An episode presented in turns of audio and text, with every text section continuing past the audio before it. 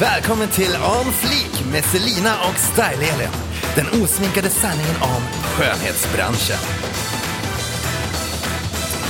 Hej och välkomna till On Fleek med mig Selina. Och mig, Elin. Hörru, Ja. hur mår du? Ja, jag mår bra tack. Hur mår du? Jag mår bara bra, tack. Ja, trevligt. Du, eh, har du något on fleek moment den här, veckan? Ja, precis. Eh, ja, det har jag. Eh, jag har ju tatuerat mina ögonbryn. Oh my lord, det är så Ja. fint. Jag sitter och kollar på ditt tryne nu och jag Åh, känner bara, tack. det är så fint. Alltså jag dör. För grejen, nöjd, va? Ja, men alltså jag är så nöjd. Jag dör. Alltså på riktigt. För jag har ju ett litet angenämt problem. Nej, det är inte angenämt på något sätt. Jag har ett problem som jag har haft hela livet och det är att jag lider av resting bitch face syndrome. Vad är det? Har du inte hört talas om det? Nej. Okej, nu ska vi berätta om resting bitch face syndrome. Och det är att när ansiktet är avslappnat så ser du arg eller bitchig eller ledsen ut. Oj. Det har jag. Eh, Alltså jag har aldrig tänkt på. Nej men jag tror att jag blir bättre på att dölja det. När jag var liten, hel, alltså varenda jäkla dag. Selina, varför är du ledsen? Är du Gud, sur? Är du ledsen? Och jag bara, men gud, alltså it's my freaking face. Liksom. It's my muscles! Ja, men det är så här, det är mitt ansikte, jag ser ut här! Eh, jag kommer ihåg att till och med eh, mitt ex fick jag ju förklara för.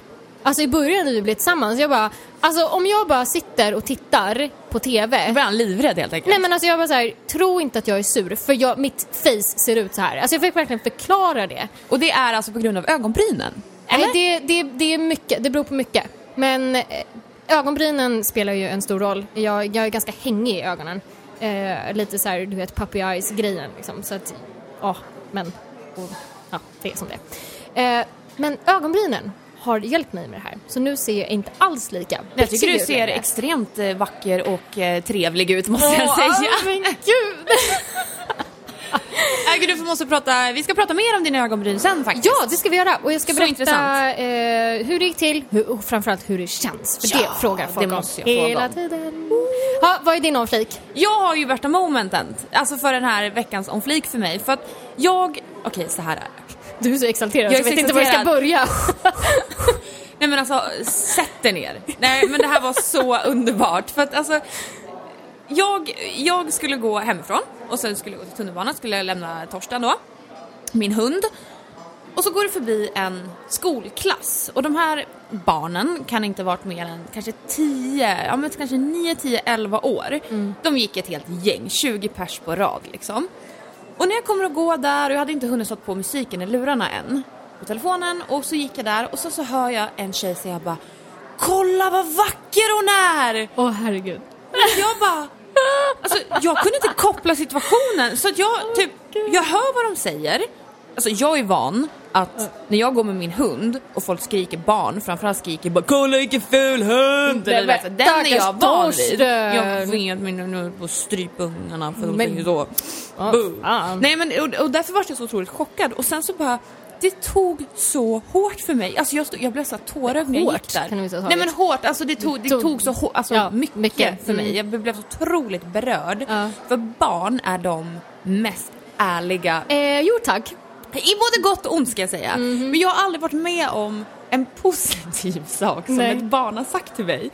och det här, och, och då så sa så när, när ena tjejen sa det här, då hoppade en annan tjej på ja kolla, kolla vad fin hon är, kolla Men håret! sötisar. Och, jag, bara, och jag, jag ville nästan bara springa fram och säga, säga tack eller Gud. Alltså, jag blev så berörd och så Jäklar. kollade jag på dem och vinkade typ och de vinkade på mig och så ser man då killarna som går bak och bara glor på mig och bara Alltså typ, deras blickar var inte lika trevliga som de tjejernas. Alltså jag dör. Nej, men att, jag, jag var så fascinerad att barn som är tjejer framför allt har den mentaliteten och kunna faktiskt bara Ja. helt säga att någon annan tycker att någon ser bra ut. Det är fantastiskt. De kommer bli magiska människor. Ni föräldrar till de här barnen, Thumbs ni up. gjort ett bra jobb! Ja. Det, är så, det kan inte bli mer om flit. Nej, jäkligt omflik.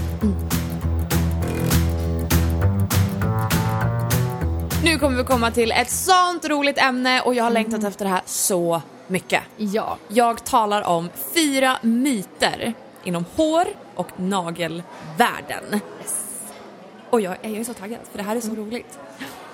Jag börjar i min värld, i hårvärlden, och min första punkt är håret växer snabbare om du klipper dig. Hur många gånger som barn har inte du hört den? Från dina föräldrar jo, eller men frisören? Nej men alltså på riktigt, det här, det här tycker jag liksom att man hör ändå, alltså på, på nätet. Så här, folk frågar, ja men jag vill att mitt hår ska växa snabbare. Ja men klipp topparna ofta. Är det inte så? Nej. Nej men alltså, du, jag menar folk skriver Ja, du så. menar så? Absolut. Alltså jag ser på så mycket sociala medier och Ja. jag hör till och med alltså, frisörer Ja. säger det här redan. Ja. ja, det enda anledningen jag kan, jag kan förstå det som när man pratar till ett barn, det är Mm. att få dem att klippa sig. Att det blir att man lurar barnet och säger att om du klipper dig, sitter här lugnt och snälla och fint Mm. och still så kommer det växa mer. För då blir det att barnet sitter lugnt och fint Mm. och frisören får göra sitt jobb. Det är den enda anledningen jag har kommit, alltså försökt att komma på varför man säger det. Men för att då prata om den här myten, det här är ju självklart falskt. Självklart. Och det är för att håret växer ju från rötterna. Och när det kommer till längden, jag har alltid sagt så här, för att håret ska bli långt så måste håret vara starkt. Det måste orka komma ner. Och då är det väl självklart att man måste klippa topparna för att blir topparna klyvna så går de ju av. Och det är väl självklart att du måste klippa dig. Så att det ligger ju någon, det ligger ju ändå en liten sanning i att klipper du dig så växer det det växer ju inte fortare, det växer Nej. inte mer, men det håller sig starkare. Men så att är det inte får lite- chansen att växa. Är det inte lite som det här när man säger att ja, men om, du, om du rakar benen så växer det ut tjockare? Alltså, du vet, Det är sånt där. bullshit också. Jo men jag tänker, kopplas det inte ihop då lite att folk tänker så här att ja ja men om jag, om jag då klipper håret så växer det ut tjockare eller typ snabbare. Kan det inte vara någon sån grej också? Men då är det så här, då förstår ju inte folk riktigt att håret växer från huvudet. Ja precis. Och det är där det blir lite fel. Du kan ju toppa det där inifrån. Nej, och det är det jag tycker är så, så, det är så kul. Och så, så snälla bara, kan vi bara släppa den här myten nu att jag brukar alltid tänka så här, kort och gott, att vill du att håret ska växa? Jag brukar säga att mina kunder kommer var tredje månad och klipper sig. Då har alltså det vux- håret vuxit ungefär 3 centimeter. Då kommer de och klipper sig och jag tar en centimeter av de här tre som har vuxit. Då har jag alltså kunden fått två centimeter längre hår och håret är friskt för att ha klippt av en centimeter. Voila! Ja, det var inte svårare än så alltså. Precis. Vilken myt i nagelvärlden är först upp? Det är att konstnaglar förstör dina naturliga naglar. Det har jag hört så många gånger. Ja. Jag måste Och- faktiskt fråga, gör det det? Nej, konstnaglar förstör inte. Alltså då menar du gelé, eller det Ja. materialet Ja, du lägger precis. på nageln? Okej. Mm. Konstnaglarna förstör inte. Det är nagelterapeuten som förstör dem. Jag måste bara fråga en grej Mm. när vi är inne på det där. Alltså, förr när jag gjorde naglarna när jag var yngre, den här äh, apparaten jag använder, filen, den här elektroniska Eh, filen. ja, elfilen. Elfilen. Ja.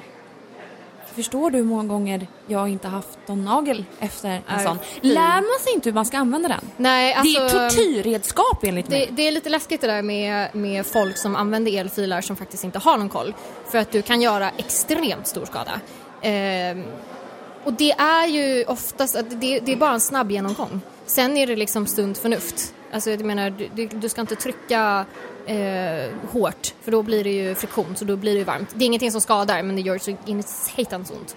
Ja. Eh, sen så ska du ju aldrig ner på den naturliga nageln och fila bort alltså material. Det man däremot gör är att man använder ju elfilen i prepparbetet så då, då går du ju på den naturliga nageln. Men det du gör, det är, du filar inte bort någonting av nageln utan du filar bort precis runt kanten, runt nagelbandet, så finns det som en liten hinna som växer ut tillsammans med nageln.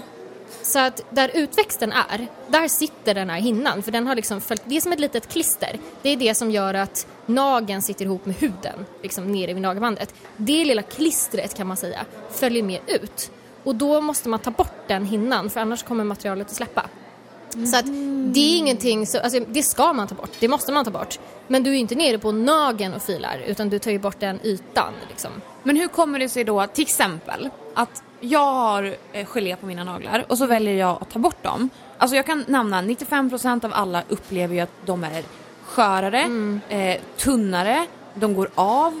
Att det är därifrån den här myten i så fall kommer att det ska förstöra din egen nagel. Hur kommer det sig? Är det för att det är lika väl som man typ har hårförtjockning. Tar man bort förtjockningen så tror man att man har tappat hela sitt eget hår. Ja, precis. Är det en Alltså, känsla eller är det så? Det är två grejer. Det ena är att det är en känsla. Det är, för jag menar, man, man glömmer väldigt snabbt hur tunna naturliga naglar är när du har haft konstnaglar. Du vänjer dig på ett sätt att använda dina naglar som du inte hade gjort med naturliga naglar. För konstnaglar tål ju extremt mycket mer. Helt plötsligt så börjar du dänga runt med, med händerna, nu dängde jag min meck, och slår av naglarna. Och då tänker du, men gud de är helt keff nu, fan för de här konstnaglarna. Men det är ju för att du har ju börjat förmodligen då dänga runt med händerna som du inte hade gjort tidigare.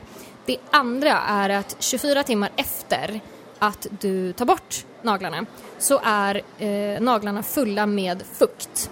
För att eh, ja, det, det blir så helt enkelt när du har konstnaglar. Så de blir, de blir fyllda med, med fukt. Så de är alltså mer flexibla. Då de är känns mjukare, de, de är eller hur? mjukare. Ja. Så att då känns de som att de är, då, då känns lite ömma och lite konstiga sådär men det är bara för att de är, de är fulla med fukt. Det kommer släppas inom 24 timmar och då kommer det kännas som normalt igen. Men sen är det också det, du vet, det kan ju du relatera till, du vet när man har haft en eh, jättestram, högt uppsatt eh, hästsvans. Och så släpper ner håret. Ja, Aj, och så aj, släpper aj, du aj, ner det och man aj, bara, aj, aj. alltså det känns som att hårsäckarna sitter åt fel håll. Ja, ja, ja. ja, och det som händer med naglarna är att när du lägger på material 24 timmar efter så krymper materialet beroende på om man använder gelé eller, eller akryl. Men materialet krymper alltid efter du har lagt på det. Så att nageln vänjer sig vid att vara lite ihopkrympt om man ska säga. Så när du tar bort materialet då blir det den här aj, aj, aj, aj, aj. För då kommer ju den liksom gå tillbaks till sin normala form. Och Ja, och sen också att man känner, man, man får en helt annan känsel. Precis, För jag- att det här geléet skyddar ju. Exakt. Och det är ju lite en av anledningarna till att jag har naglar, för att jag jobbar så mycket med händerna och behöver ett skydd Mm. på mina egna naglar. Men man får ju tillbaka känslan, en känsla som man inte har haft när man har haft gelé på. Så att allting blir annorlunda Mm. och konstigt och då tänker man automatiskt att nej, nu jäklar förstörde de här konstnaglarna mina egna naglar. Men det andra, en, en annan sak som faktiskt också förstör, det är ju när eh, kunden själv sliter bort dem. Ja, då förstör sorry. man naglarna. Garanterat. Och det är ju så här, har man jobbat länge med naglar, då ser man det här väldigt tydligt. Jag säger bara det nu till er som lyssnar. Försök inte att lura er nagelterapeut att den ramlar bara av. Alltså jag fattar inte vad som hände, den bara flög. Man bara, ja, fast jag ser ju på din nagel att du har slitit bort den. Jag lovar att jag kan se det. Så försök inte ens Elin, känner du dig? Nej, jag är en ny grej nu. Du vet mitt långfinger som vi pratade om första Ja. programmet. Ja, Där jaha. jag har jag tagit bilder Ja. och skickat till dig för du ska se att jag inte ljuger. Jaha, vad, vadå, har du släppt den igen? Nej. Nej, men Gud, förr. nu, nu fick jag nästan en hjärtattack. Oh. Så den myten är alltså Falsk! Ja, okej, vi kör nummer två med hår. Släng in en hårmyt. Då frågar jag dig det här, Okej. så ser vi om du kan den här. Schampon Ja. som löddrar Jaha. rengör mer. Ja, nu känner jag ju spontant då att jag ska säga nej. jag förstår inte varför. Vad känner du för hjärtat? Ja, men det är klart, jag kan väl säga så här att när man, när man löddrar så känns det ju så här nu händer det grejer och löddrar det inte så bara, ja men kom igen nu då. Men jag förstår ju nu på ditt, ditt tonläge och din, din blick här att det inte stämmer. Det är så fruktansvärt om flik falskt, Okej. ska jag säga. Ja. Nej men grejen är så här att jag håller med. Känslan, alltså Mm. jag själv använder schampon som löddrar mycket för att jag älskar den känslan. Alltså bara den här Ja, men man, man känner att man kommer igenom håret så mycket Det mer. händer det, något. det händer någonting. Ja. Men faktiskt så är det falskt. För Mm. det som gör att håret löddrar och schampot löddrar det är ju sulfaterna som Mm. sitter, som är i produkten och det är det som gör att det löddrar och det är det som du känner att du kan gå igenom håret, det blir inte strävt, det är en kosmetisk känsla. Ja, alltså där måste jag fråga dig. Ja, det känns som att jag har hört någonstans att eh, schampo som löddrar, att det, det är farliga grejer i det. Ja, det är inte alls... Mycket i den här i hårvärlden senaste tiden har ju varit mycket så sulfater, parabener, konserveringsmedel som faktiskt det är. Eh, Men man får inte glömma heller att det är skönhetsindustrin. Det, det ska vara estetiskt.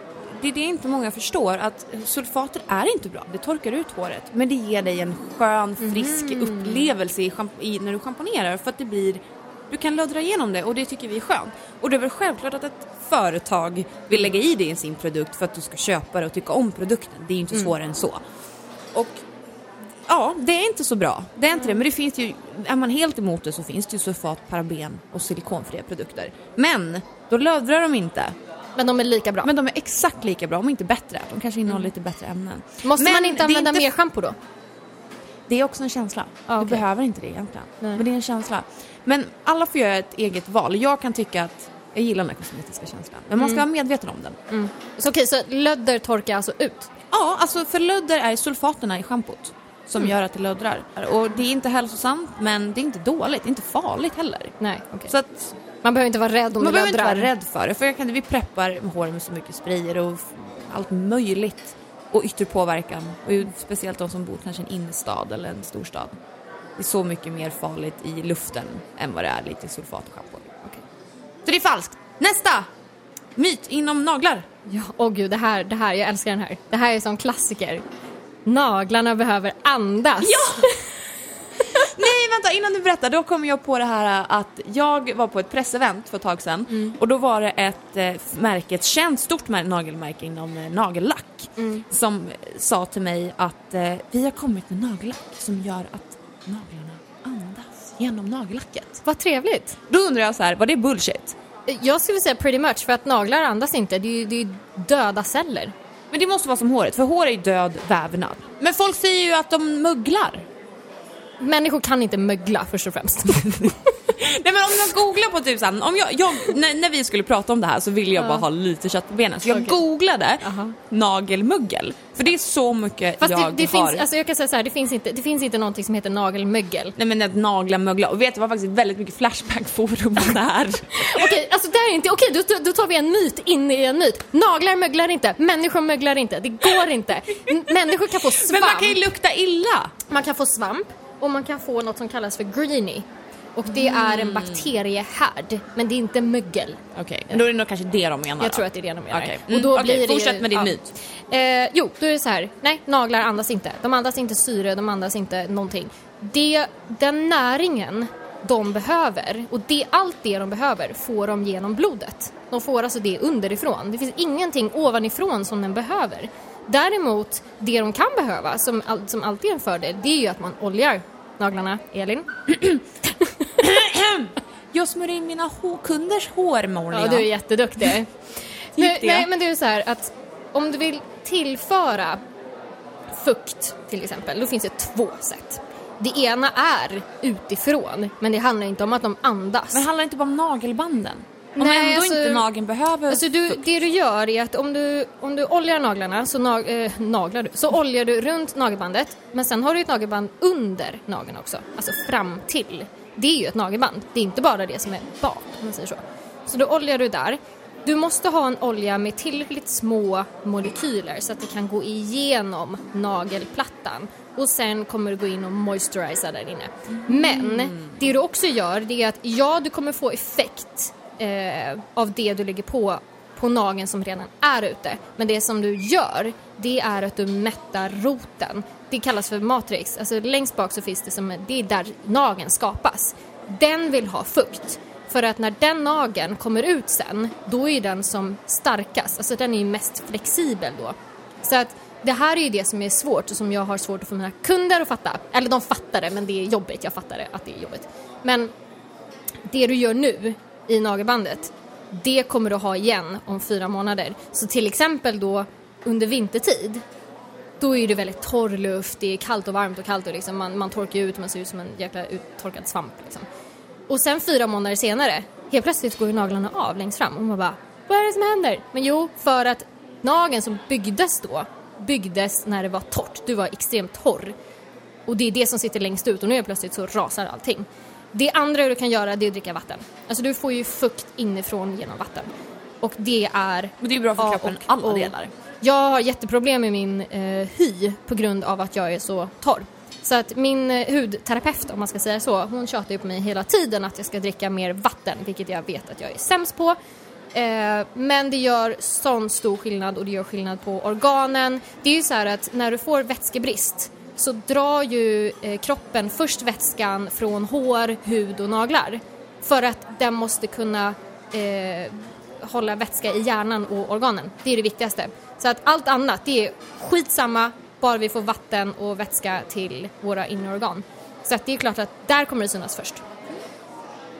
Underbart! Din nästa hårmyt. Ja. Har någon av er sett en viss reklam på TV där de säger så här Istället för att du ska klippa dig, använd den här hårinpackningen. Känner du igen vad jag menar? Nej, faktiskt inte. Du Nej. måste berätta. Jag vill inte säga namnet på Nej. det här märket för Oj då. det är under my leech. Okej, jag tror jag Nej. vet. Det jag vill komma till, myt nummer tre.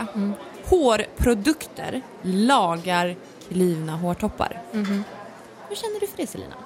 Eh, jag känner att jag vet vad du pratar om och jag kan väl eh, intyga om att detta inte funkar. Exakt, det är falskt. Ja. Så här är det, precis lite det du var inne på i nummer två i naglar, är att hår, alltså det som är på vår kropp, alltså utanför, eh, det är död vävnad. Det lever inte och det är, liksom, det är dött. Det, är, det är inte alls fräscht kanske man tycker. Men Åh, åh, jag måste bara inflika. Det här är så intressant.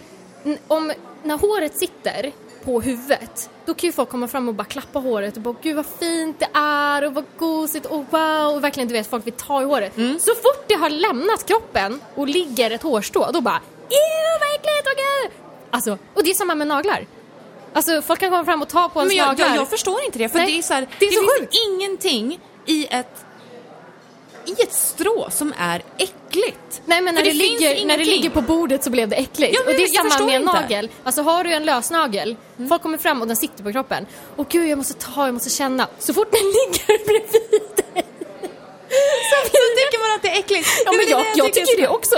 Nej, men jag är verkligen inte sån. Alltså, om jag råkar få typ en, en hårstrå i maten, jag tar bort det och fortsätter äta. Jag bryr mig inte för det är dött, det finns ingen bakterier, det finns Men vadå? ingenting. Stopp, stopp. Om du hittar en nagel i maten. Okej, det är Kom en annan igen. femma. Kom det, igen. Okej, det skulle jag faktiskt inte göra. Men hår, faktiskt- det, det skiter jag i faktiskt. Okej. Men så här är det, eftersom att hår är död vävnad så finns det, alltså det finns inga hårprodukter i världen som kan laga, reparera ett slitet hår. Det går inte att rädda ett skvatt. Det enda som går, det är att klippa av det. Så att liksom håret får en schysst yta igen. Däremot så hårprodukter används ju egentligen för att förebygga att håret blir mer slitet. Så använder du en inpackning som ger fukt, det är också bara en kosmetisk yta egentligen. Det är väl självklart att en arganolja verkligen smörjer håret och lägger sig som en hinna och är väldigt bra för att det inte ska klyva sig. Men har du väl kommit till ett klyvet, slitet hår, det är bara att klippa av det. Det finns ingenting att göra. Men det är ju samma sak med naglar, som jag sa där. Att du förebygger ju i och med att du oljar. Du förebygger och gör Allt att naglarna att ska sitta längre. Och det är så viktigt att poängtera det för alla tror att och det här är lite roligt också, för det här tror jag många kommer känna igen sig, att man börjar använda saker när det, när det redan har hänt. Alltså om, man, du börjar, om du märker att shit jag har så slitet hår, det har gått av. Jag måste gå och köpa en inpackning. Istället för jag har så friskt hår, jag vill göra så att håret inte blir slitet. Så tänker man inte. Nej. Utan det är lika, du går ju till läkaren när du väl blivit sjuk. Men du tänker ju inte på att du ska försöka hålla dig frisk så att du inte blir sjuk. Hänger du med vad jag menar?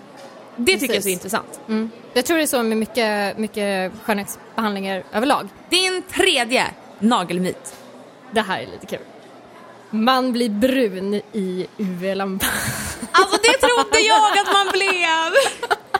Man blir inte brun i UV-lampan när man gör naglar. Men varför? guys. Varför, varför, varför? För att det är andra UV-strålar kan man säga. Och Än i ett solarium? Ja, Okej. precis. Och det här är ju en diskussion som har varit extremt stor, framförallt i USA. Ja, folk har försökt att gå in och, och få folk att tänka att det är en farlig grej. Du får cancer av UV-lampor.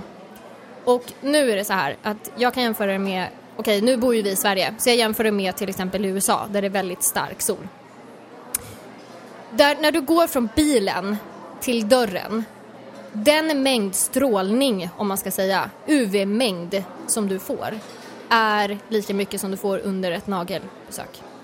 Från bilen till dörren, Men det är ju ingenting. det är ingenting. Nej.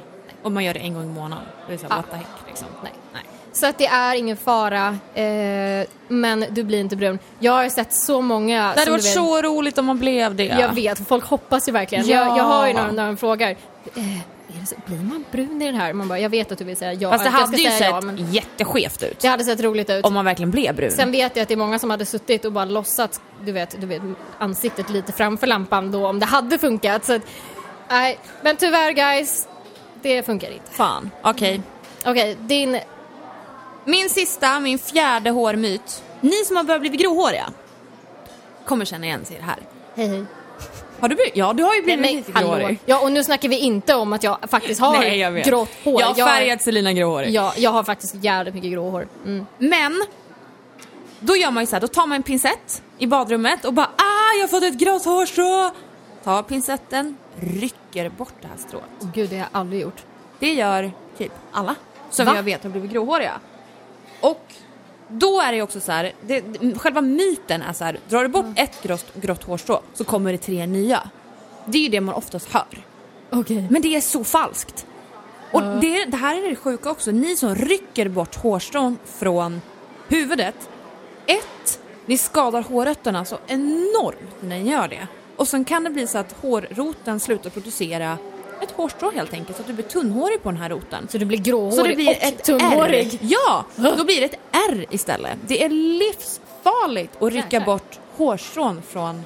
Alltså okej när man tappar hårstrån, du ska ju tappa ungefär 100 hårstrån per dag. Det kommer ut naturligt. Men att rycka bort ett grått hårstrå för att man inte vill ha det där är jättelockande, jag kan förstå det. Men det skadar så mycket mer än vad det hjälper att få bort det där gråa hårstrået. Embrace your hair, Yeah. helt enkelt. Verkligen. Så att min rekommendation, börja bli gråhårig, Ring gå Elin. och färga håret. Eller så finns det så otroligt bra olika pigmentsprayer som man kan spraya på utväxten eller hårmascaror som du bara täcker där lilla, lilla grå hårstrået Eller så med. gör ni som jag, man blir helt gråhårig Jag menar så, eller så färgar man sig granny, tycker jag är mycket bättre. så, tar du bort ett grått hårstrå, det kommer fram tre nya, är. Var rädd om hår, hårrötterna, det är det enda vi har. Yes. Ditt sista och fjärde? Min sista och fjärde, det här är också en klassiker. Du, du, du, du känner nog igen det här. Du vet när man kollar på naglarna, nu, nu har ju du eh, konstnaglar, men naturliga naglar och så ser du så att du har vita fläckar och så tänker du så här, åh shit jag har vitaminbrist. Nej, det är falskt. Vad är det för något då? Det är att du har dängt i nageln. Så nu är ju då det intressanta här om det faktiskt är så att vi har spräckt bubblan för er på någon av myterna. Och det här vill ju vi höra såklart. Ja men det är klart! Så att då går ni in på On Flik-podden på antingen Facebook eller på Instagram. Och så kan ni kommentera där och säga men gud det där trodde jag verkligen på. Eller, Eller om någon annan frågar bara är det här nytt eller inte. Ja, precis. Då är det kul att höra vad ni kan vi ju tycker. ta upp en, en del två av eh, myter senare i så Ja, fall. jag har om... så mycket på lager. Ja. Ah, så roligt.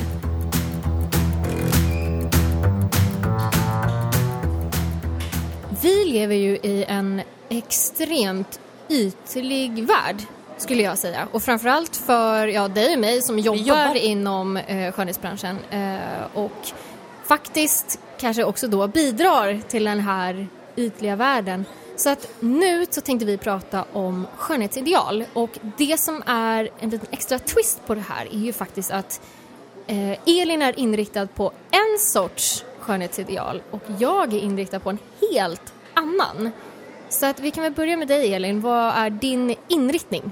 Ja, alltså om man tänker professionellt så är det ju självklart hår. Ja. Jag gillar ju hår som är färgade, fina och väldigt estetiskt snyggt. Jag tycker att en person är mycket finare i ett snyggt hår. Och det kan man ju också säga, det finns ju alltid två sidor av allting och allting vi kommer att prata om idag finns det alltid två sidor på. Men det som är roligt med det här är att personligen, alltså privat, så är ju jag Alltså jag har ju förstorat läpparna, jag använder botox, jag gör fillers, jag... eh, Ja, gud vad gör jag mer? jag tänkte Har vad du in- förstorat brösten? Nej, jag har inte förstorat. Jag har faktiskt, jag har aldrig lagt mig under kniven om man Nej. säger så. Jag har aldrig blivit sövd för att göra några skönhetsingrepp. Nej. Eh, men jag har ändå, jag har injicerat tänkte jag säga. Ja, men det har du jag har ändå sprutat in Grejer. grejer i mitt ansikte Ja. som, eh, som jag tror att är så, det är så laddat och jag har Det märkt det här laddat. under så länge när jag har gjort det. Jag ser ju inte det här som en big deal. Det här är ju det är som att gå och färga håret. Jag menar vem säger att liksom proppa hela håret med kemiska preparat är naturligt? Inte någonstans. Mm. Så därför, jag ser ju inte det så men jag, jag tror att, eller jag vet att det är så otroligt laddat. Och om man skillnad då för din värld, det här tycker jag är så otroligt intressant med dig och mig. Vi har känt varandra länge. Mm. Eh, vi är både egentligen raka motsatser ytligt, om man Ja. säger så. Inte personlighet eller Nej. hur vi är som personer, men yt, ytligt mässigt är vi det. För att du har ju din grej, Ja. som är du ändå verkligen, som är så du. Ja, och det är ju att jag är ju inne på tatueringsbiten istället. Jag har ju flera tatueringar. Jag har ju som jag sa nu i introt här att jag har ju faktiskt precis också tatuerat ögonbrynen. Så att, och det är en annan form av skönhetsideal. Absolut, och det Jag är har- någonting som jag aldrig skulle göra. Nej, och det är som mig, jag har ju inte gjort någonting med mitt ansikte, alltså på det sättet som du har gjort. Eh, så det är två helt olika världar men ändå samma. Mm, jag vet, och det här är så intressant. Och det är både jag och Selina, vi kommer prata hela det här segmentet om det här, men det jag tycker är så kul är att vi verkligen respekterar varandras Ja. val med våra kroppar och vårt Verkligen. utseende. Och om man då kollar på mig då med botox och fillers och sånt, det här har ju Mm. funnits, men hur länge har inte den, det är ju alltså in den industrin som tjänar mest med pengar och Mm. de som jobbar, alltså som läkare, plastikkirurger tjänar ofantligt mycket pengar på det här. Mm. Och när jag själv är uppe på där jag gör alla mina fillers, botox, alltså på en plastikklinik. De som sitter i väntrummet, alltså det är vanliga människor om jag ska Mm. lägga dem i det, i det facket. Alltså det skulle kunna vara min mamma, min mormor, min granne, eh, vem som helst. Mm. Som jag bara, men gud vad ska hon göra, vad ska hon göra, vad ska hon göra? För jag sitter där och bara, haha, Och tänk kul. då så här, du säger tio år sedan, nu måste jag tänka, när var Pamela Anderson-åldern? Ja, men- Ja, det är väl längre sedan kanske. det var- ja. Men om vi tänker så här, jag tycker för mig är så här 90-talet med plastikkirurgi, det är ju verkligen Pamela Anderson. Hon fixade tuttarna och hon gjorde ju världens läppar liksom. Ja. Och då var det väl till och med så här att man tog hud och rullade ihop det och sen drog man in det i läppen så den låg som en liten korv i läppen. Alltså det är så sjukt. Men det är så sjukt. Och det där sitter ju kvar. Mm. Eh, och lika väl som din nagelvärld och min hårvärld har blivit otroligt mer estetisk, vi har blivit mer kreativa, vi har blivit det är liksom 2.0 på det kreativa Mm. och då därav också bättre kvalitet. Precis på samma sätt så är det med injektioner eller plastikkirurgi och sånt där. Och jag tycker att det blivit mer accepterat men det är fortfarande ett sånt laddat ämne. Det är extremt laddat. Och jag får... Det är så roligt också för att när man pratar om botox till exempel, då är det väldigt så här, du ska vara naturlig. Mm. Men det är så här, hade jag inte ens sagt att jag gjort det, du skulle aldrig tänkt på det. Mm. Eller det är väl klart, om jag gör läpparna så ser man att de blir större. Men det, det är lite så här, det är ju mitt val Mm. att göra det. Och ingen kan ju säga till dig att du kan inte, du ser för jävlig ut eller... Det, man får inte göra det, för man ska respektera andra vad de vill göra. Jag är ju väldigt intresserad av att höra hur det började för dig. Alltså vad var din första grej och hur tänkte du innan och hur var den upplevelsen för första gången? För det är första är ju alltid ett stort steg. Det är precis för mig med min första tatuering. Det är ju det största steget. Det är det största steget. Så att, eh, ja, berätta, hur var det för Nej, dig? men för mig, hur jag du? har alltid haft komplex för mina läppar för de har varit så små. Jag har känt mig som en hamster. Jag har verkligen bara så här, nej. Och när jag var kanske 15-16 då var det så här, åh jag ska förstora läpparna och det var liksom, jag började spruta in allt i de där läpparna kände jag. Men mina föräldrar är jätteanti allt som har med sånt här att göra och men vet man en tonåring, man respekterar ju ändå dem liksom. Det är ett stort steg och sen var man ju inte 18, jag tror inte ens man får göra Nej, får injektion när man inte är 18. Ehm, Så det där har ju liksom gnagt i mig hela tiden. Sen när jag blev 18-19 så kände jag så här, men nu ska jag göra det, men det kostar så mycket pengar och sen också känslan av att lägga sig på en brits med en spruta i ansiktet. Alltså det, det är tungt, alltså det är ett stort kliv att ta över. Och för mig handlar det, jag tycker sånt här är så kul. Det är typ därför jag också det har blivit en, en rolig grej. Inte, alltså jag gör inget av det jag gör, jag gör för att jag är missnöjd med någonting eller för att jag ska må bättre av att jag gör det.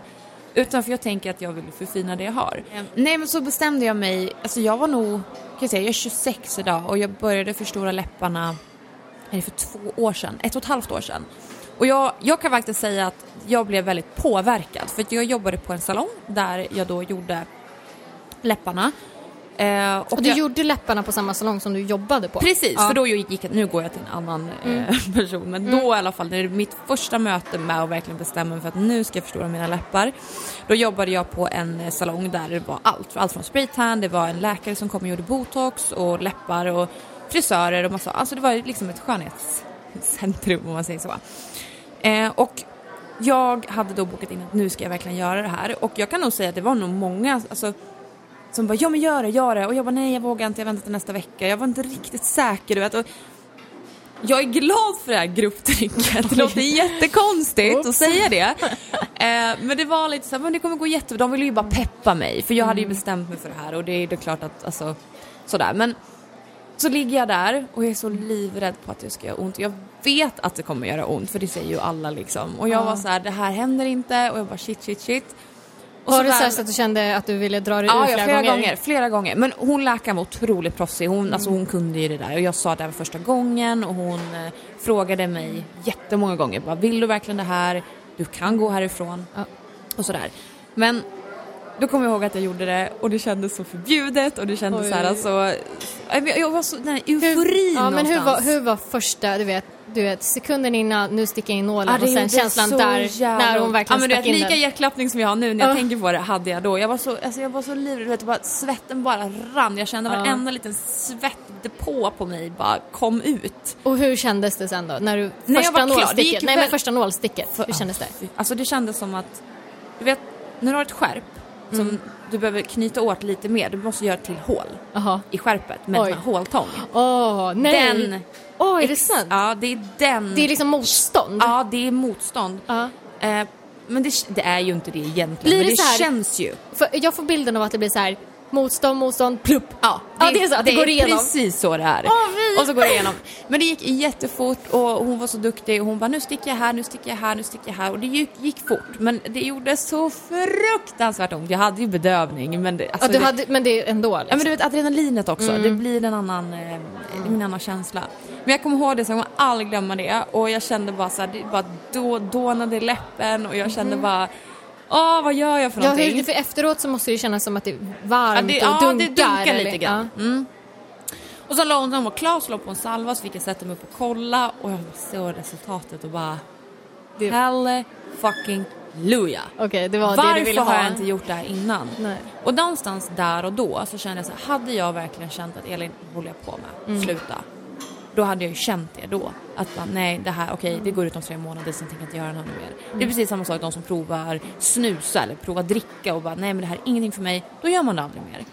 Men för mig var det så här, jag blev så otroligt nöjd och jag kände mig så här och sen satt jag och tänkte någonstans lite sen när jag berättade för mina föräldrar. Ja, hur gick det? Hade du berättat för dina föräldrar innan? Nej, jag hade väl lite så här pointat lite och bara Oj då. nu kanske vi ska ta förstora lite här. Okej, så nu måste du berätta om första mötet där med dina Ja, föräldrar. nej men det var, alltså jag kommer inte riktigt ihåg det, jag kanske har förträngt det men Hade eh. du pojkvän då? ja, det hade jag. Och hur gick det då? Nej men det, det, Johanna hade jag sagt det till och eh, det var lugnt liksom, det var inga, inga problem så. Samtidigt som att, alltså, vad skulle han säga? Det är ju mitt val liksom. jag käkar lite lussebullar här samtidigt. Ja, Mm. jag har redan käkat upp mig. Mm. Eh, nej men och pappa varit lite, var ju så här. De dömer mig inte, de, de är inte sådana föräldrar som bara vad håller du på med, sluta med det där. Utan mer såhär, ja så vad håller ni på med där uppe i, när ni är i Stockholm? Alltså vad fan, jävla humbug typ. Eh, men de var inte arga så, men de tycker att det var onödigt. Eh, inget mer med det egentligen. Sa de att det var fint? Nej, det har de aldrig, gjort. Pappa säger alltid bara Hörru du ska vara naturlig. Och så visar han en bild när jag var typ så här 10 år och hade den där pottluggen som vi snackade om förra avsnittet. Och så här ser för taskig ut i någon grön polotröja eller någonting. med det naturligt? Ja, de bara, du ska vara naturlig, var mycket sötare då Elin. Det Och var mycket bara, sötare när du var tio. Ja, hade pottlugg. Men det är så föräldrar är. Ja. Men jag är väldigt glad att jag har så pass bra relation till dem. Eh, så att man kan ändå, de respekterar mig Det är ju jätteviktigt att du kan faktiskt känna... Mm. För hade de sagt till mig bara Elin, sluta. Alltså då, då hade jag nog blivit påverkad av dem, för det blir man, eller jag blir, dina, mina föräldrar.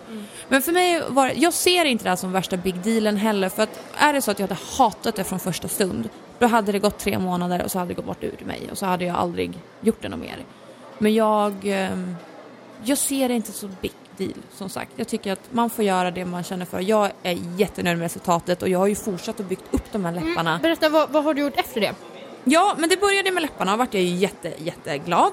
Och sen har jag liksom byggt upp de här läpparna under ett och ett halvt år. Alltså, inte, alltså jag sprutar in lite åt gången, för det kan jag alltså faktiskt säga var bra för mig. För att jag började lite grann och sen så tog jag lite mer och så att man börjar gradvis så man inte bara köttar in allting. Och då blir det blir inget bra då, för man måste det är ju hur man ser ut också, man ska ju känna igen sig själv. Ja, gud. Men- Och det där, det där är så intressant. Jag hörde det... Nej, jag hörde. Det var faktiskt eh, Irini som berättade det som gjorde mina ögonbryn. Att eh, när man ändrar saker i ansiktet så kan man hamna i en slags eh, panikpsykos. Eller vad man nu ska säga, inte psykos, men man kan hamna i ett extremt ångeststadie. Och det där hände henne. Det var någon eh, kund som... De, de är ju väldigt mörka i början. Och hon fick sån panik. Men de, de kommer ju inte, alltså, de kommer inte bli så mörka. Men just första dagarna, hon var i en sån fruktansvärd panik för att hon ser sig själv i ansiktet och det är en annan människa för henne. Så att hon fick ju, alltså Irene är ju så, hon är ju bäst. Alltså hon, hon satt och pratade med henne typ varenda dag och de hade kontakt hela vägen. Och sen efter typ två, tre veckor så såg hon ju att, ja men de blev ju precis som, de, som Irina hade sagt från början, då blev de ljusa och fina. Och hon var ju så himla tacksam för att, för att hon hade fått en psykologiska om man säger, hjälpen. Och det där tror jag är också viktigt just när man gör ingrepp i ansiktet, att man tar det, om man nu vill göra det, ta det lugnt. Ja, för att man kan ju hamna i någon sån här alltså, psykisk För när jag grej. gör läpparna, jag får ju blåmärken så fort. Alltså jag kan gå mot en dörr så får jag blåmärken jättesnabbt. Eh, och det, när du gör läpparna så blir de svullna och du blir, kan få blåmärken.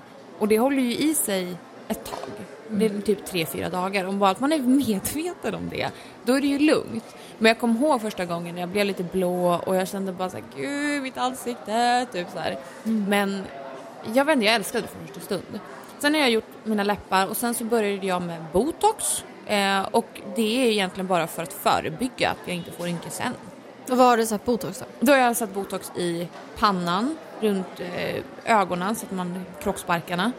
Ehm, och sen vid näsan har jag lagt botox. Alltså nästan, du tycker de här strecken som går ner? Ja, eller nej, Nej. de som är mellan ögonen. Jaha, Ja. ja ja. Och sen bekymmersrynkan mellan ögonbrynen. Och botox lägger man ju för att du inte ska kunna använda muskel som gör att du får en rynka. Eh, och jag vill ju behålla mitt face så länge som jag kan. För att har man redan en rynka och vill få bort den rynkan då måste man lägga fillers, alltså fylla i rynkan. Men eftersom att jag inte har några rynkor än så, och inte vill ha det i framtiden så mycket så väljer jag botox istället för att jag inte kan använda muskeln som gör att jag får en rynka. Det jag är rädd för, för att nu är det så här att jag, jag lider ju av migrän. Jag har ju migrän en gång i veckan flera dagar i sträck. Eh, ja, fruktansvärt. Och nu har ju jag tänkt då att eh, jag ska testa på det här med botox. Och då lägger man ju inte alls i närheten av lika mycket som man gör vid kosmetiskt ingrepp. Men du lägger i pannan, du lägger i käkarna liksom och sådär. Nu vet jag som sagt att det är ju inte ens i närheten. Men jag är ändå lite så här, gud tänk om inte jag kan uttrycka mig. För att mitt ansikte, alltså jag pratar väldigt mycket och är uttrycksfull i mitt ansikte när jag pratar. Mm. Och då är jag livrädd för att det ska försvinna, för det är en så stor del av min personlighet. Men du har inte märkt, eller vad Mm. Det känner jag, du? Liksom? jag vill ju som helst inte heller med det här uppmuntra och säga liksom att det är livets bästa grej att göra för alla måste få stå till sitt eget val, vad man känner att man vill göra med sin kropp. Men jag upplever med botox är att, för många frågar mig så här, men känner du inte att du inte kan röra dig? Att det typ blockeras? Ja men det är precis det jag Ja, är precis. för. Det är ju liksom. typ det första folk frågar mig. Och jag är så här, jag har aldrig varit så avslappnad i hela mitt ansikte Mm. som jag är nu. För jag ganska, jag har ju väldigt svårt att sova. Jag har väldigt svårt att slappna av. Jag, när jag försöker blunda på natten så känner jag du vet, mina ögonloppar drrrr, för att jag är så hyper hela tiden. Och det känner jag är en otrolig skillnad. Att hela mitt ansikte blir otroligt avslappnat. Sen är det så här, sen väljer man. Vill du ha mycket botox då kanske du inte kan ta upp ögonbrynen. Men det vill man ju. Du vill ju fortfarande ha ansiktsspel i ansiktet. Ja, det är ju superviktigt. Och det där vet ju själva läkaren som gör botoxen också. Men det, det som är Men det är intressant... ingenting som blockerar, det är Nej. ingenting som känns konstigt. Du, man blir bara väldigt avslappnad. Och framförallt om man har migrän. Jag tror typ 20% Precis. av alla mina kunder har botox för migrän, så brukar de lägga lite i pannan också för kul skull. Men jo, men det, det var det jag tänkte komma till att eh, det intressanta med botox är ju att det började ju som en migränbehandling. Ja, det är ett läkemedel. Ja, och man märkte då att eh, patienter som kom in kontinuerligt fick en slätare hy. Ja, look at me girls!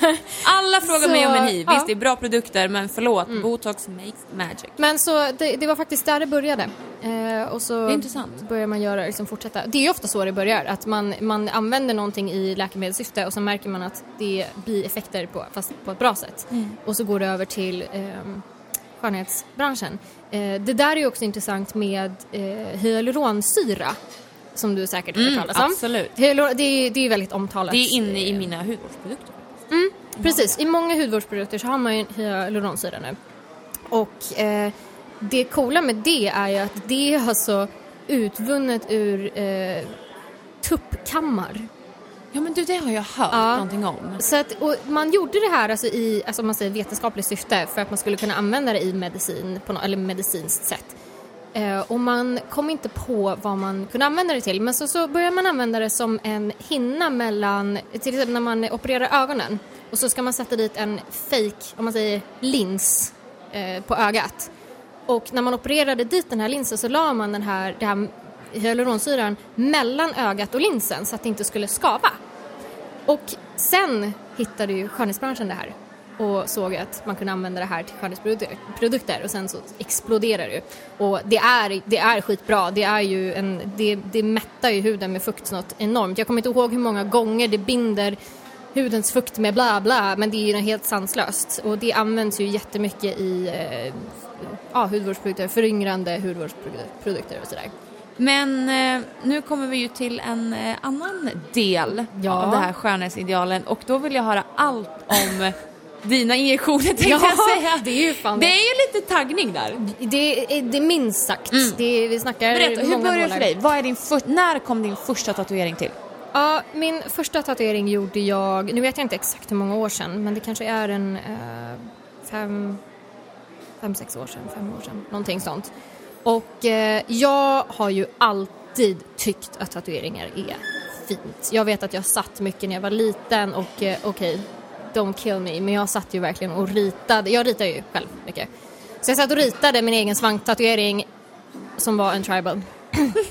jag är väldigt glad över att jag var Får jag bara inflika en till grej där? Den här grejen, vad heter, heter det tribal på när man har det i svanken? Ja. Varenda människa tror att jag har det. Va? Ja! Varför då? Typ, alltså Elin, du verkar vara en typisk person som har typ så här en grej i svanken. Jag bara... En liten fjäril. gud. Ja, jag vill bara säga det för det är så kul. Ja, fortsätt. Ja, sjukt roligt. Nej, så jag har alltid suttit och, och ritat och varit intresserad av det här samtidigt som mina föräldrar har stått bakom ryggen på mig och bara Skaffa din tatuering och lova att aldrig göra det här och da, da. Så det har ju alltid varit inpräntat i mitt huvud samtidigt som jag kände så här, oh gud, jag, jag vill ju så gärna liksom, men nej, man ska inte göra det. Jag lyssnar extremt mycket på mina föräldrar. Eh, och, eh, men sen är det så roligt för då, typ när jag varit ute och sådär, så har folk så här, men Selina du har väl en massa tatueringar? Och då, när jag inte hade några, jag bara, nej, nej, jag har ingen, ingen alls liksom. Och då är de alltid så här, men gud va? Du ser ju ut som en sån som borde ha mycket tatueringar. Och jag bara, jo men jag känner mig som en sån. och folk är så här, åh du skulle verkligen passa i en sleeve. Och jag bara, gud jag skulle, jag skulle bara kunna drömma om en sleeve. Alltså det är, jag skulle så himla gärna vilja göra det, men mina föräldrar skulle döda mig. Alltså det har alltid kommit tillbaka till att, men mina föräldrar skulle döda mig. Eh, för de har ju varit mitt lilla, den här, om man tänker så här, en ängel och en djävul på varje axel. Liksom, de har varit den här, om man ska säga, ängeln då kanske.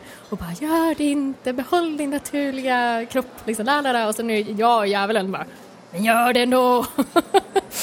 så att det tog, det var, det var en, en, ett väldigt stort mentalt steg för mig att ta just den här första. Den första är alltid jobbigast, mentalt.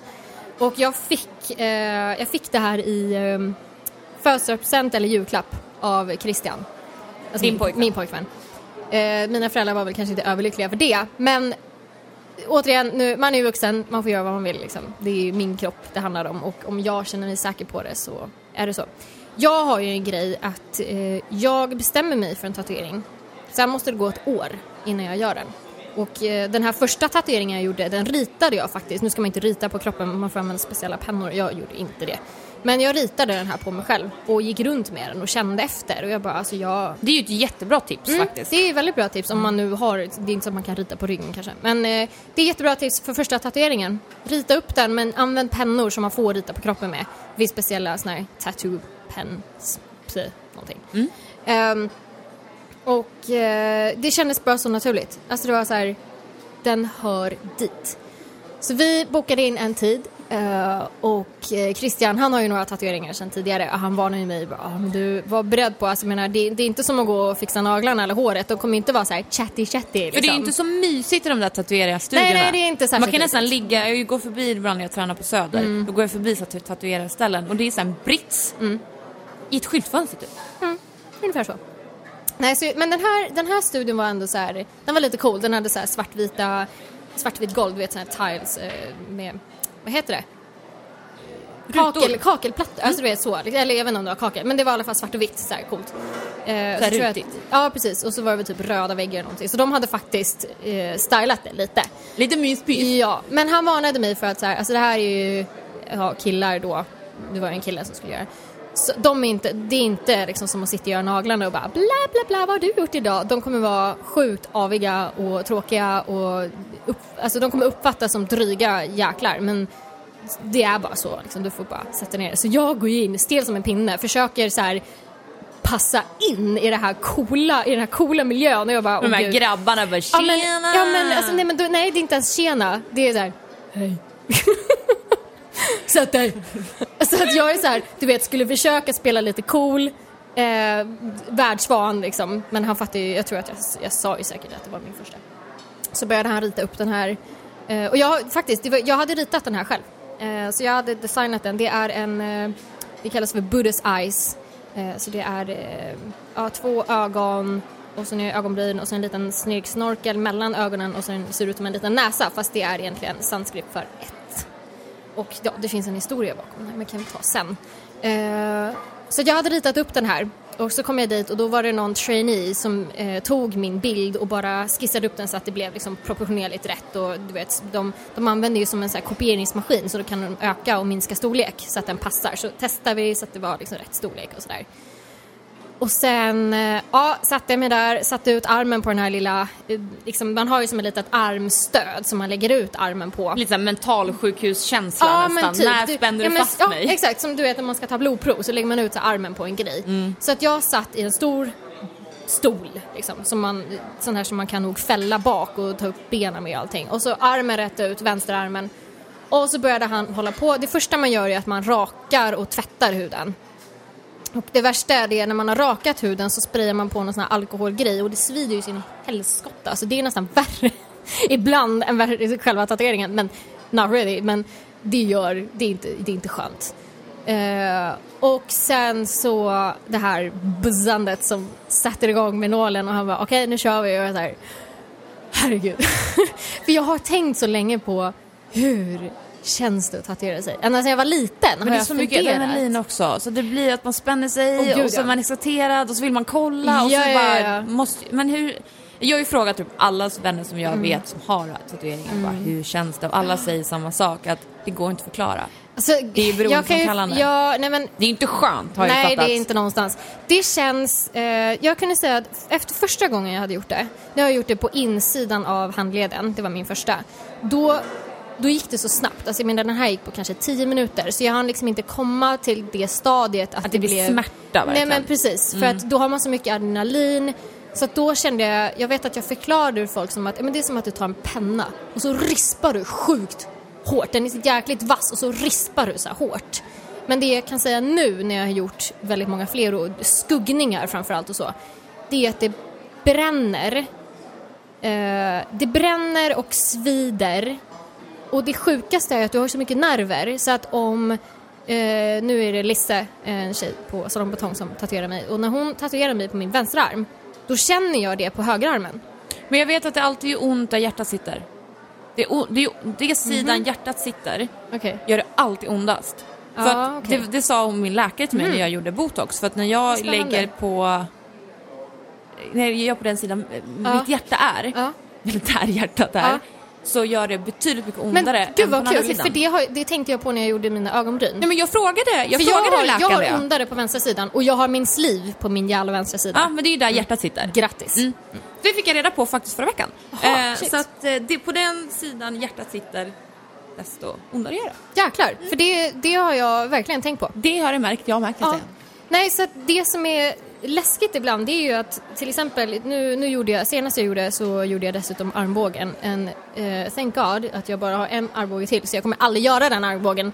För nej, satan i gatan, där drog gränsen för mig.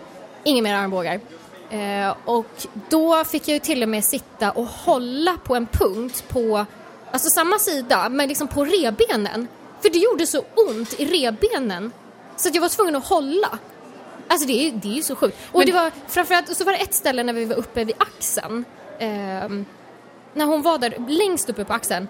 Då var det som att, alltså från höften. Jag fick så ont och det bara strålade ner i benen. Men det började inte från axeln, det började i höften och strålade ner. Så jag satt ju och squirmade som en liten mask och bara ah, ah. Så att det där är så stört. Och man förstår då verkligen till exempel eh, zonterapi och sånt. Hur man tänker så här, åh, ja, tryck på den där punkten nu men det kommer inte göra något. Men man, nu förstår man ju att jo, jäklar. Men det är lite roligt det här med smärta också. För att, men som allting jag gör när det kommer till injicera saker eh, i ansiktet, det gör ju fruktansvärt ont. Alltså det ju, finns inget skönt med det överhuvudtaget. Men ändå så bokar man upp den där tiden om eh, fyra månader igen och gör samma sak. Vet du vad, det där är ju en, eh, det är värre för tjejer.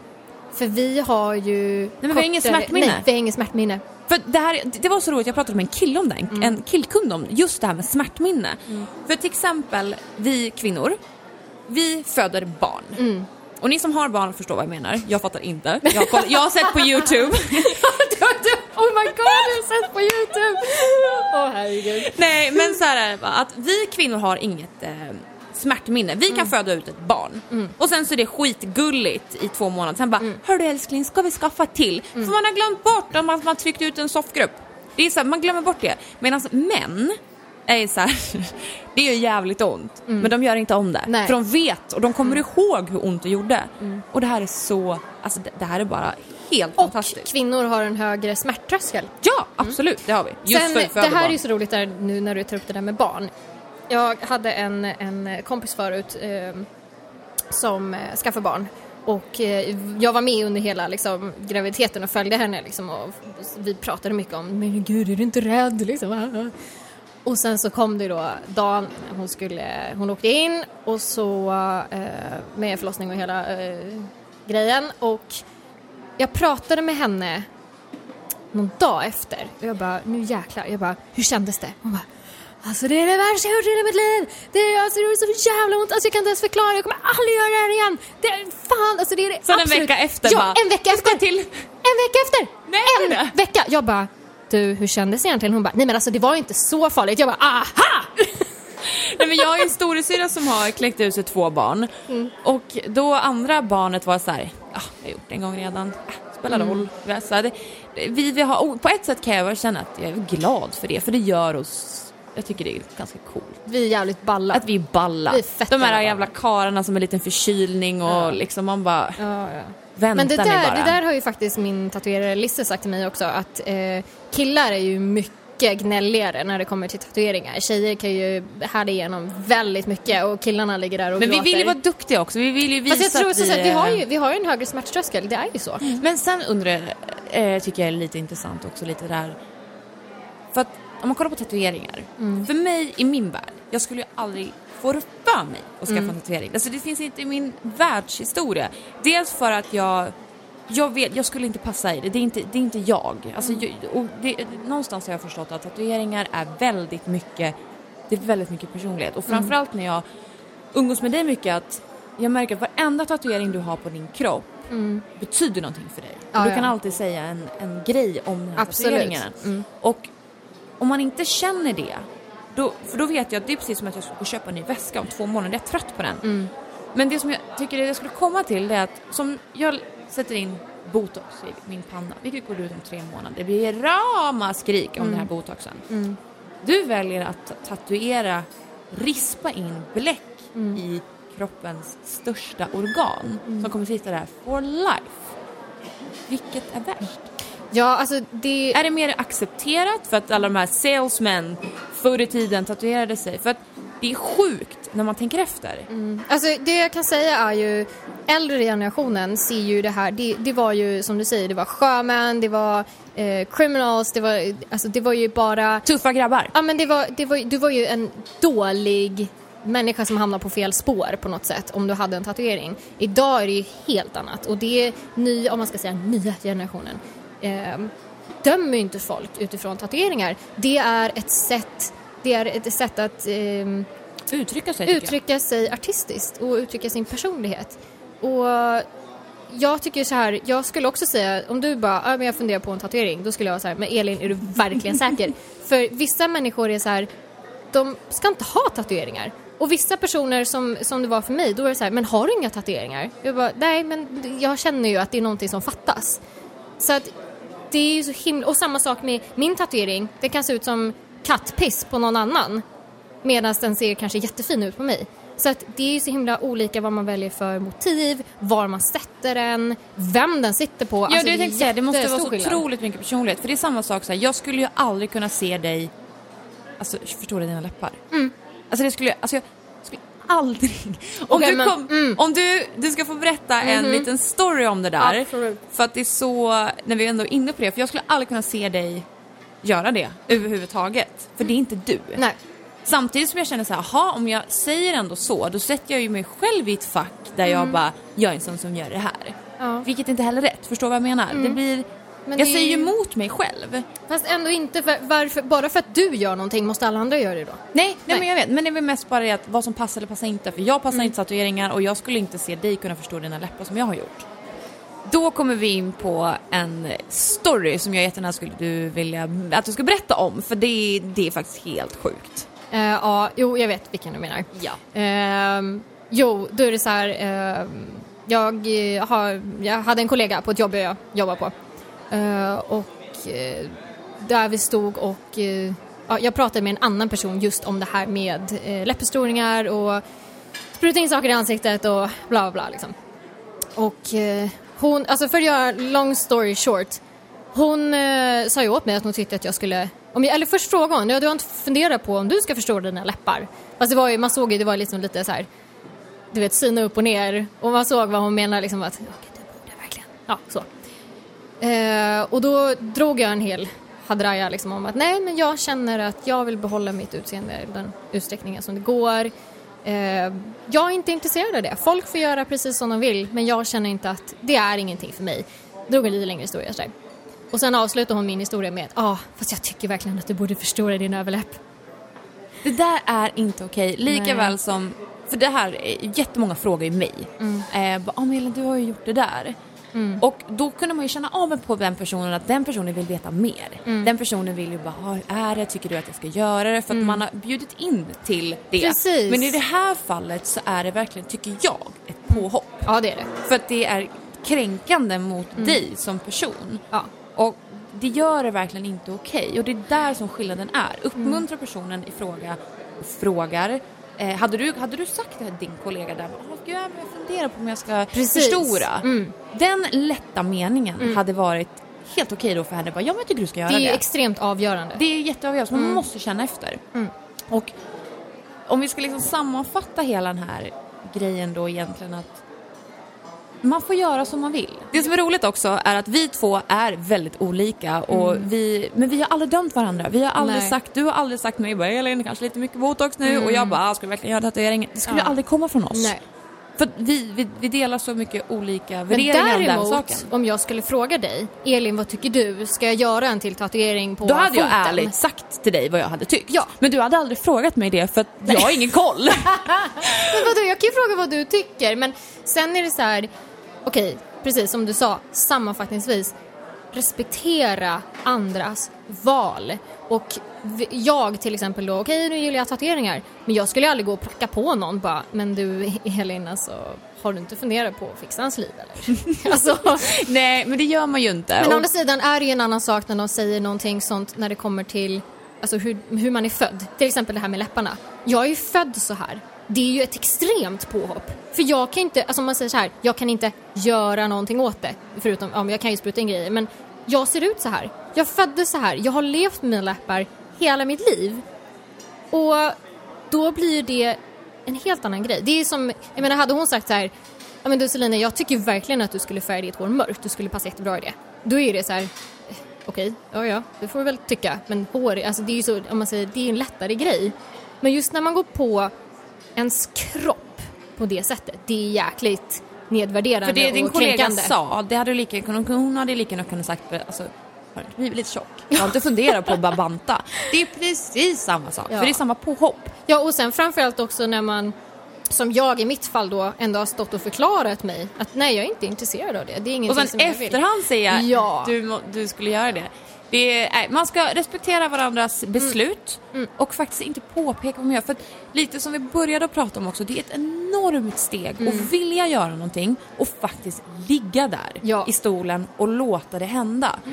Vi människor är så smarta ändå och vi känner varandra så pass väl och jag tycker att man ska fundera över sina beslut väldigt, väldigt länge. Jag väntade i 10 år, från att jag var 15 tills jag var 25 och göra någonting med mitt utseende. Och på den vägen har jag funderat väldigt länge. Men en sak som har blivit otroligt hypat, som vi pratade om i början, dina tatuerade ögonbryn. Ja, och det Hur är kändes ju... det? Hur ja, var det? Alltså det är ju inte, det är ju inte lika smärtsamt som en tatuering, inte ens i närheten. Eh, sen får du ju bedövning också. Eh, så att eh, jag hittade, eller jag är ju lite bekant med Irini sen tidigare och eh, började fundera på det här, fundera på det ett tag eh, och sen kände jag bara att, jag menar det är ett lättare steg. Det kanske är lättare för mig också i och med att jag har tatueringar, jag vet inte. Men det var inte ett svårt beslut utan jag såg hennes bilder och bara God damn! Alltså jag that. måste gå till henne, hon är så grym, det ser ju så bra ut. Och som jag sa innan, mitt resting bitch face syndrome liksom, kände att nej nu är det dags. Och jag har inga ögonbryn, alltså när jag är osminkad, jag ser ut som en albino. Inget ont om, mot albinos, men jag, det ser ju inte klok ut. Eh, och jag kände bara att jag orkar inte hålla på och sminka mig när jag ska vara osminkad, du vet man är ut, utomlands, man badar och sådär. Jag vill ju kunna liksom bara så att man ser att någonting är där. Jag vill inte ha mörka ögonbryn, jag vill bara att man ska se en form så att det inte ser knäpp ut i ansiktet. Så att eh, när vi bokade tid, och man går alltid två gånger, så att jag gick första gången eh, och jag, vet du vad, jag har ju släppt en, eh, en video faktiskt med det här. Mm-hmm. Så att eh, man kan gå in och kolla på den på min Youtube och då visar jag hur det gick till. Så att det är på min Youtube-kanal då, Selina Rydén. Så där kan man kolla lite mer ingående hur det såg ut och hur vi gjorde. Och där, Och där förklarar du väl också kanske hur processen gick Ja, till och hur du kände och processen. sådär. Mm. Eh, smärtmässigt, för det är någonting som folk frågar om jämt. Det är ju det här att, nej, det, alltså ja, det är klart att om man ska säga att det gör ont, men det är extremt överkomligt. Det är ingen fara. Det, jag kan liksom kanske säga det som att du vet när man, när man noppar ett ögonbryn och så sitter det jävligt djupt och så blir det en sån här, man drar den och det känns som att du vet man får med hela roten och hela köret och bara aj! Fast tänk dig den smärtan, om den är så här pick, så är den här smärtan pick, så. Så att det är ju den, det, det är det jag kan relatera till. Sen är det ju så att det jag gjorde bara första stråna var utan bedövning, det var ingen fara. Man, man gråter lite men det är ju för att Men det är det är kopplat. nerver och grejer. Ja, alltså Mm. det rinner ju tårvätska liksom. Och man börjar nysa. så det är väl typ det som är det jobbiga. Men sen när hon har lagt på den här bedövningskrämen, alltså du känner ingenting. Det som jag tror att folk kan tycka är lite obehagligt, det är ljudet. För det låter så här krrrrt, typ. Och det, det finns på videon, så det kan man kolla eh, där också. Men det är toppen. Ja, och Gå det här och där. sitter fem, två till fem år beroende lite på hud och hudtyp och sådär. Men eh, där kan ni kolla lite mer just om eh, ögonbryn och sådär för det är jäkligt intressant och det är kul. Det är, Det är jätte... men det är det som jag säger, det är kul. Mm. Att det är samma sak som att sminka sig, som att färga håret, som att byta klädstil. Det är roligt. ja. Och det här, måste- går ju, det här går ju ur väldigt, om man ska säga, snabbt. Ja. Det är inte en tatuering. Eh, men det gäller att hitta någon som är duktig. Det är ju faktiskt slag i saken för det. Mm. Vad du än gör med ditt utseende, vare det är naglar, hår, injektioner, tatueringar, gå till professionell, Mm. Den bästa. den bästa. Ta inte någonting för att det är billigt. Nej, nej, Alltså, nej. är Spar hellre pengar till ja. du har råd att gå till en grym, för då blir det så mycket bättre. Så där har jag med allt. Alltså om det är hår, nu tatuering, ögonbryn, vad det än har varit så har jag alltid varit så här, jag ska gå till den bästa. Jag skiter i vad det kostar. Om jag behöver spara ett år så gör jag det. Men jag vill att det ska vara den bästa. Jag tänker inte gå på några budgetvarianter för jag är mån om att liksom, det ska vara bra gjort. Hygien, allt sånt där är skitviktigt. Jag har ju till och med börjat med kläder nu när jag blivit äldre. Mm. Jag går ju hellre och köper en, eh, en riktigt bra tröja från Filippa K som är i ren ull som kanske kostar 1500 som jag vet är skön, den håller, den håller i tvätten, den håller färgen än att gå och köpa en på H&M för 199 som är polyester som jag ändå får slänga och bli nopprig om en vecka.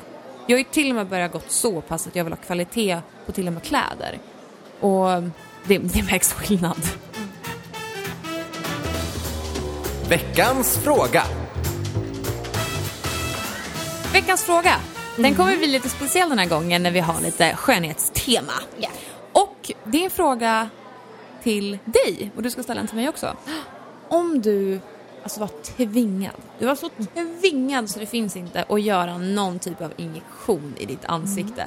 Vad skulle du välja? Ja, alltså det är ju ganska lätt för mig, måste jag säga. Jag kan, jag kan inte komma på, vad skulle Kan du inte välja? komma på? Nej. Min migrän. Men Botox för åh. migrän. Sorry, det är tråkigt men det kommer Ah. jag göra. Du, du, du. Fan också! Och då skulle jag väl också kanske vilja, eh, kanske, ja men du vet, kolla igenom det, ja men du vet, rynka mellan ögonbrynen. Men det är ju också faktiskt en, en del av migränen, att eh, den rynkan är där, att jag, att jag har det. Så att, eh, pannan! Okej, jag kommer få in en i Botex... Eh, Botex! Har du hört om det här nya Har du hört om Botex? Botex? Låter som Tippex typ. Vi tippexar bort Okej men, men Elin, nu kommer jag undan väldigt lätt, sorry. Men det, jag, det är ja, det gjorde du verkligen jävel.